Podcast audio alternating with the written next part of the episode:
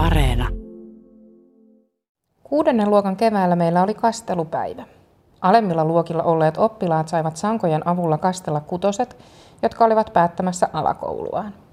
Kastelupäivä oli riitti, jolla meidät lähetettiin alakoulun suojista teineiksi yläkouluun.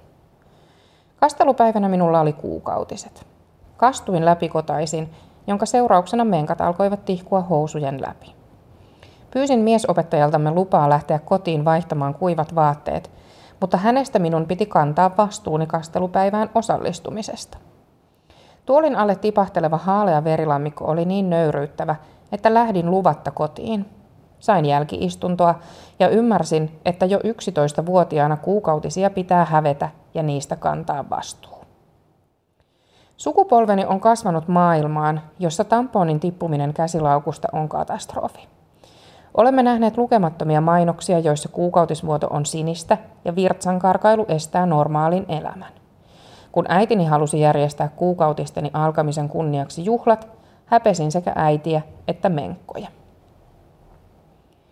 Menkka-aktivisteja ja kuukautisverellä maalaamista kritisoidaan siitä, että ne tekevät menkoista aivan tarpeettoman performanssin. Kuukautisverellä läträäminen on kuulemma karhunpalvelus naisille ja fiksut yhteiskunnalliset toimijat jättävät kuukautisverensä naisten huoneeseen. Jollain tavalla menkka-aktivismi myös yhdistetään aina voimaantumiseen, joka sekin on väärin.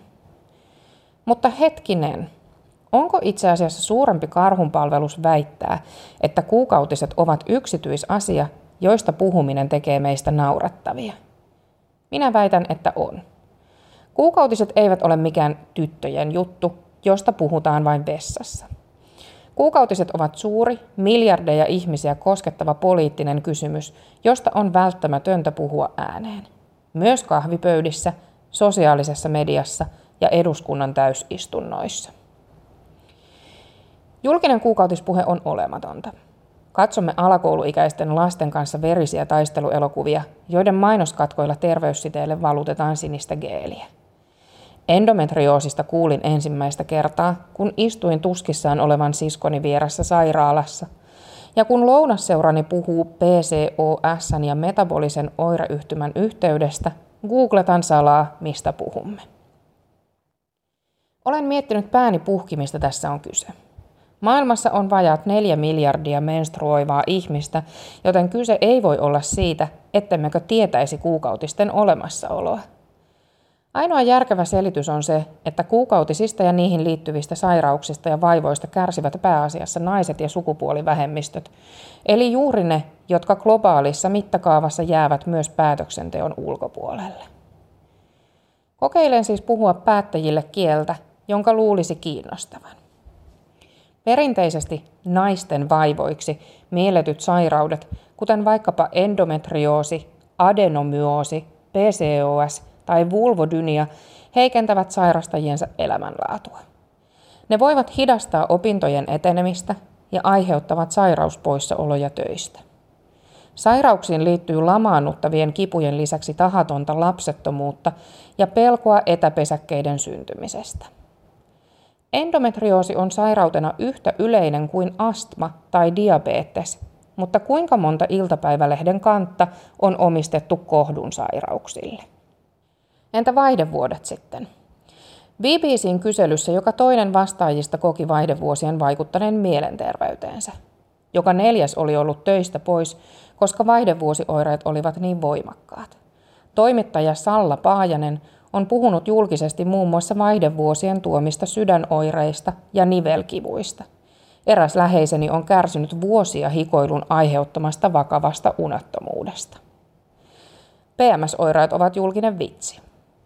PMDD on vakava häiriötila, joka alentaa merkittävästi elämänlaatua. PMDDtä tulisikin verrata moneen muuhun krooniseen sairauteen, jotka aiheuttavat esimerkiksi työkyvyttömyyttä. PMDDtä sairastavat ihmiset kärsivät esimerkiksi sekavuudesta ja keskittymiskyvyttömyydestä. Joillain oireet muistuttavat psyykkisiä sairauksia ja voivat aiheuttaa jopa itsetuhoisuutta tai väkivaltaisuutta. Kaiken tämän lisäksi kuukautisiin ja vaihdevuosiin liittyy köyhyyttä, myös meillä Suomessa. Kuukautis- ja virtsankarkailusuojia verotetaan kovemmin kuin muita farmasiatuotteita. Järjestöt ovat jo vuosia puhuneet kuukautissuojien verokannan alentamisesta ja Skotlannin mallista, eli maksuttomista kuukautissuojista, mutta aloitteet eivät ole edenneet. Eivät, vaikka EU-parlamentti hyväksyi jo vuonna 2019 päätöslauselman, jossa jäsenmaita kehotetaan poistamaan tamponivero. Menkkapuheessa ei siis ole kysymys kuukautisverestä, vaan miljoonia ihmisiä koskettavasta köyhyydestä, työkyvyttömyydestä, mielenterveysongelmista ja lapsettomuudesta. Toisin sanoen politiikasta.